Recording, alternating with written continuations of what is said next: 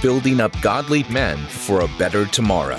This is On the Edge with Ken Harrison, where we inspire men of integrity to put faith into action together. And now, here's today's show.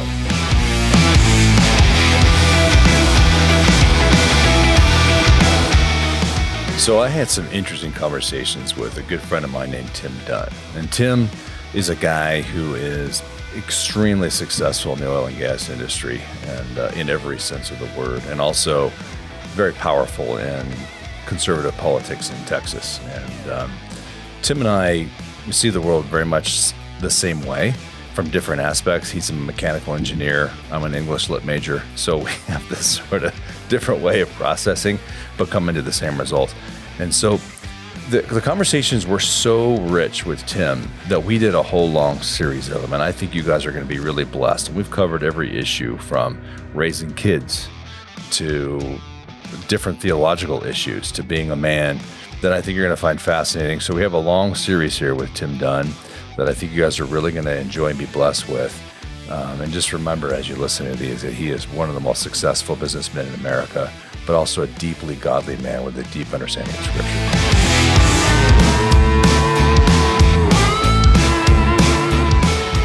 Can we control our salvation? Well, which salvation? That's the question. which salvation? So, this is something that was uh, such a huge aha moment for me to realize that the Greek word that's translated salvation is sozo. S O Z O.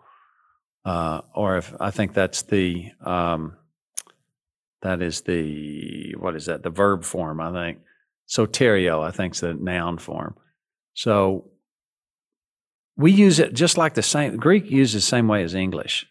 Um, if I say, you know, do you want to save money?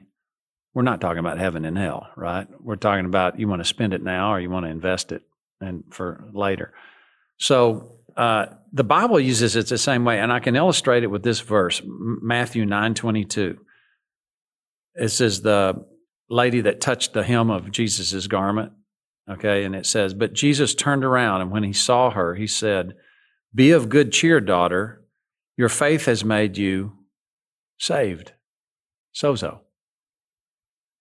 Okay. Now the translators translated that well, or healed.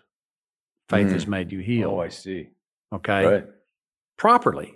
They translated that properly. But it's saved. Okay. Because saved means something is delivered from something. The money was delivered from being spent. The oh, baseball okay. game was delivered from being lost. The leftovers were delivered from being thrown in the trash and often delivered to something. They were delivered to, you know, being saved in the in the refrigerator. We we use it that way ourselves. So when you see saved in the Bible, you should always ask yourself, what is being delivered from what? Okay. Okay. So there's three basic deliverances that uh, apply to us as individuals. There's obviously all kinds of deliverances that can happen. Uh, this lady was delivered from an illness through her faith. But you know what the three kind of things that when we talk about what we usually think of as salvation are the three ways the words are made to us personally, spiritually. Let's say spiritually. First is, are you God's child or not? Okay, and and when we're born, we're born into death, and we're not God's child.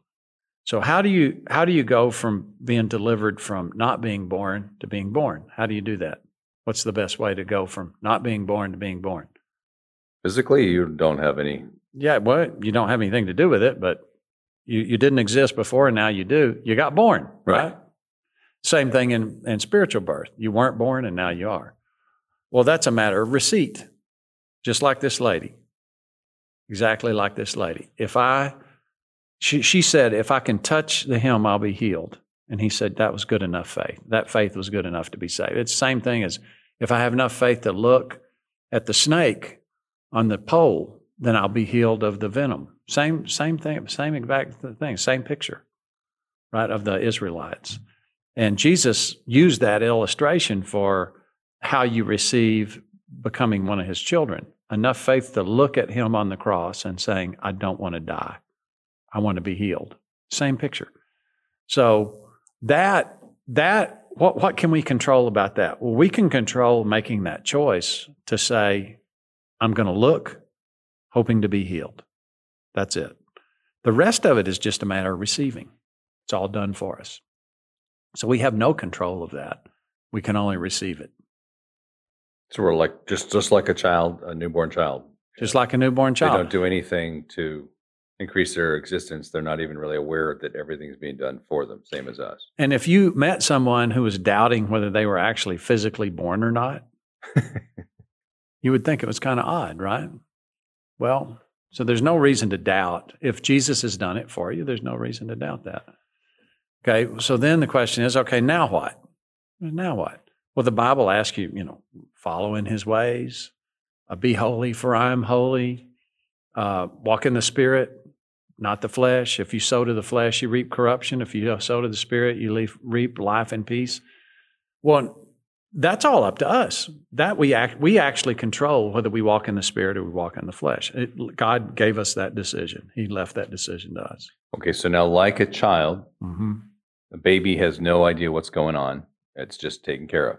Yeah. As that baby matures and gets older into their terrible twos, suddenly Mhm. it occurs to them, oh, I can I can I make can a make a choice. choice. hmm And I choose to pick up that dog poo because it looks really cool. Yeah. And then mom screams, don't pick it up. And then we Mm-hmm. pick it up and we go yucky and we figure out, oh, maybe mom isn't just trying to keep me from the fun of the dog poo. Maybe she knows a thing or two about Yeah. dog poo. Right. That same thing with us in our spiritual life. We're learning to either obey and trust God or not. That's right. And God says you you you can learn one of two ways. You can trust me that I know what's best for you, or you can or you can experience it for yourself. Well, the experience it for yourself, you can get a lot of mess and dirt. And you know what we we actually want kids to experience things for themselves and we put limits on it. Like we we built a play hill behind our house and there's a bunch of big rocks around it. And it has a it has a turf uh like an artificial turf surface with a big pad under it. So if you fall, you know, like a playground. Well, the original design, it had a bunch of rocks in places where I could see kids falling down the hill and cracking their skull. I want them to fall down the hill. That's part of learning. But I want them to hit the pad and get back up and keep going. Mhm. I don't want them to crack their skull. Right. Okay. So we put we put uh, a freedom V on people, you know, on our on our children. We want them to learn. We want them to fall. We want them to hurt. We don't want them to be injured. You know, we don't want them to have a, a permanent injury. And that's why we do that's why we do uh, monkey bars and playgrounds and stuff. And, You know, they get boo boos on that, but it's it's not twenty feet off the ground. You know, it's five feet off the ground. Right. Uh, well, and and God does the same thing with us. He says in uh, 1 Corinthians ten, he says God's uh, you he doesn't give us any temptation that we can't endure. So he's always making sure that whatever circumstances come into our life, we can deal with it. Well, circumstances to do what? Well, this this um, Galatians uh, five is a really great illustration of this because we have a choice. uh, Very clearly, his here Paul says, "I say then, walk in the Spirit, and you shall not fulfill the lust of the flesh." Makes it really clear we're deciding on a moment by moment basis whether to walk in the Spirit or walk in the flesh. Okay. Now, when we walk in the Spirit, we're being saved from ourselves and the lust that's within us. And when we walk in our in the flesh, we're losing being saved. And so you're talking present tense, constant Present action. tense. And that has nothing to do with that has nothing to do with whether we're a child of God or not. Hmm. It has to do with the consequences of our decisions. And we have sin in us, in our flesh, and it's connected with the world. It's connected with evil. We need continual deliverance from that, and we choose whether to be delivered from that or not because we have the Spirit. The Spirit is a capability to walk apart from the flesh, but we're choosing it. So, that particular salvation, we actually do control whether we have it or not.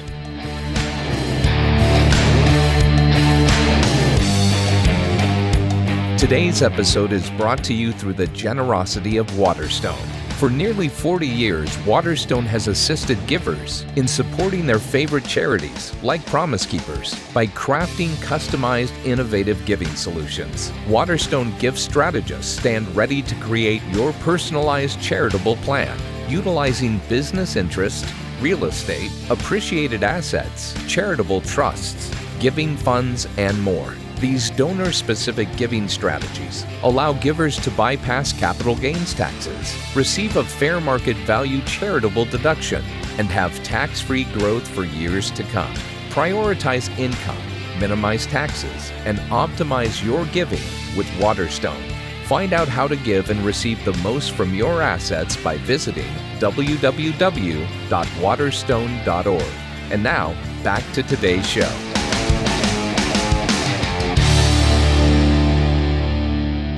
Now, to, to back this up, I remember when I did not understand this kind of stuff about 20 years ago, I came across the verse Philippians 2 12 and 13.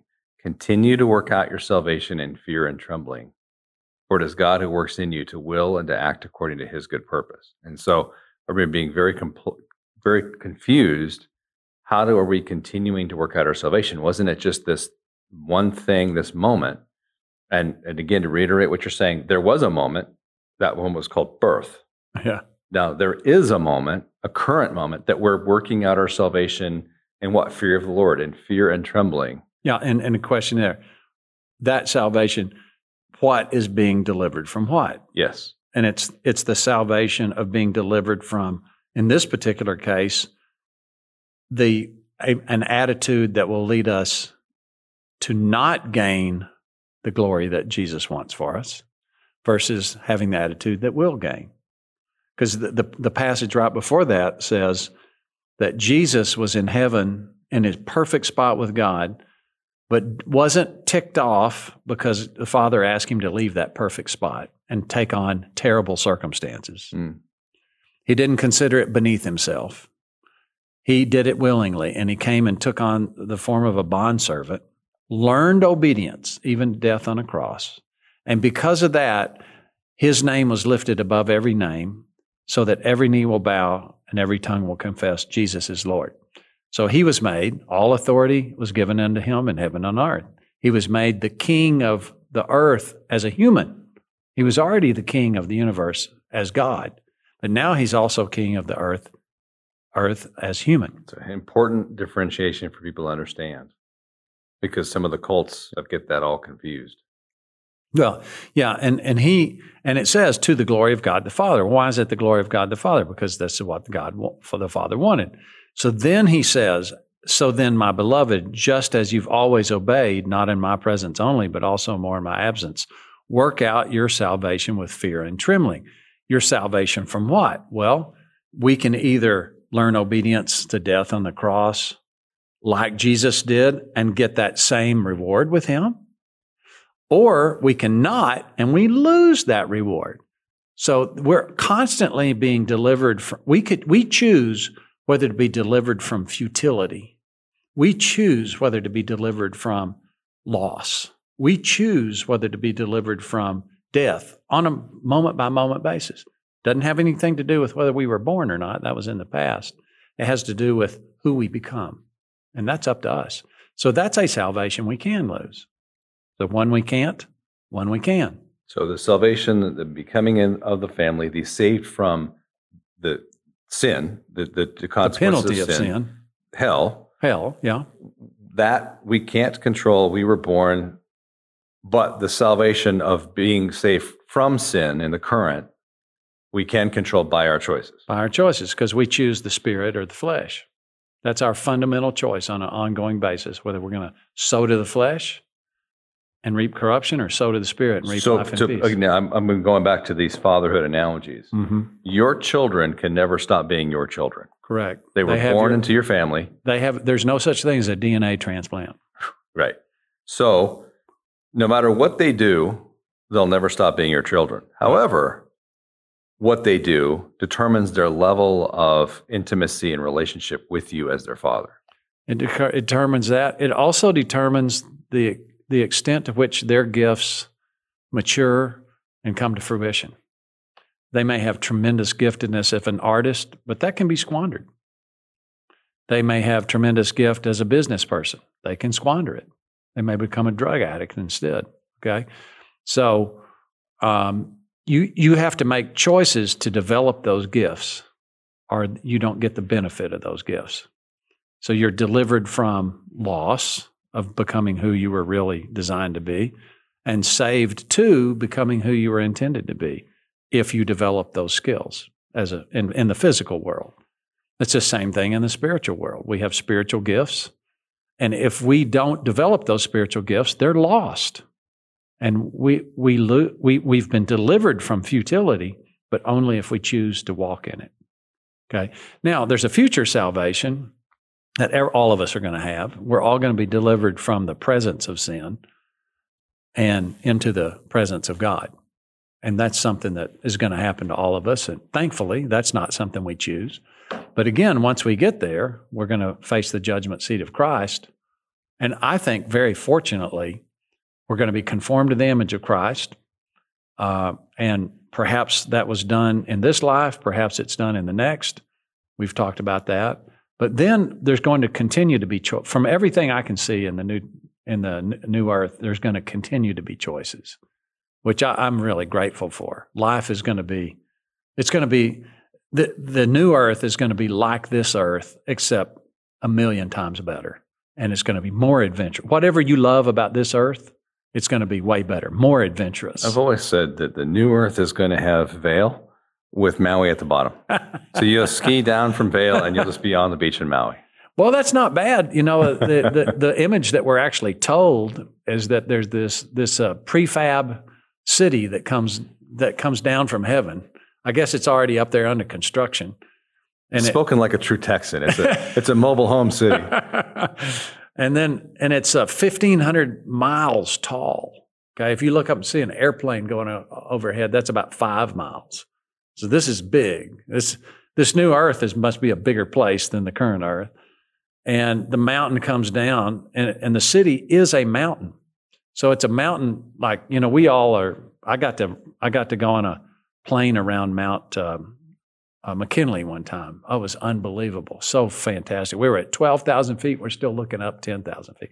Unbelievable. It's called Mount Denali now. Denali, yeah. So, um, and, and, you know, at any given time, there's 100 people or so on there, and the death rate of going up on McKinley is like 5%. I mean, it's a real dangerous mountain, maybe yeah, 2%. mountains in Colorado that are a lot safer. Yeah. I mean, people, but why, what's the allure of going up on that mountain? Well, it, needs to be climbed. You know, when we see a mountain, it just needs to be climbed. But what it, what's up there? Well, up there is life and death. The snow comes off the mountain and brings us life when it turns into water. Mm-hmm. But if we go up there, it's not habitable. Well, we have this in the new earth, mm. there's a habitable mountain. And what comes from it? Water. It comes out from the throne room and it flows down and gives life. And on either side of the river is uh, the tree of life that gives healing, whose leaves gives healing to the nations. Apparently, we're still mortal, but we're immortal because we eat our, drink our leaves every morning. and when you said we have choices, you you didn't mean we have choices to sin. Of course, all of our choices would be within obedience in the presence of God. Well, it doesn't appear there'll be any more sin, uh, but you know there will be. I, I mean, there'll be consequences. Everybody's going to take their leaves every day so that there's the healing of the nations happens and we won't have non-compliance you know one of the main problems with medicine today is people won't take it won't take it you know they won't take their prescriptions so but you know why, why wouldn't you you know we're going to see clearly we're not going to have all this self-deception and whatnot which you know the the right now we live in a lot of deception and don't see reality and that's a source of uh, of a major source of our problems. I think the judgment seat of Christ, in some respects, is going to be a transition to seeing total reality. And that's one of the reasons it's going to be painful. And then we're going to live in a world where there's total reality, and it's going to seem nonsense. Sin will seem nonsensical to us. It wouldn't even enter your. It wouldn't even enter your thought. Plus, you won't have a devil lying to you.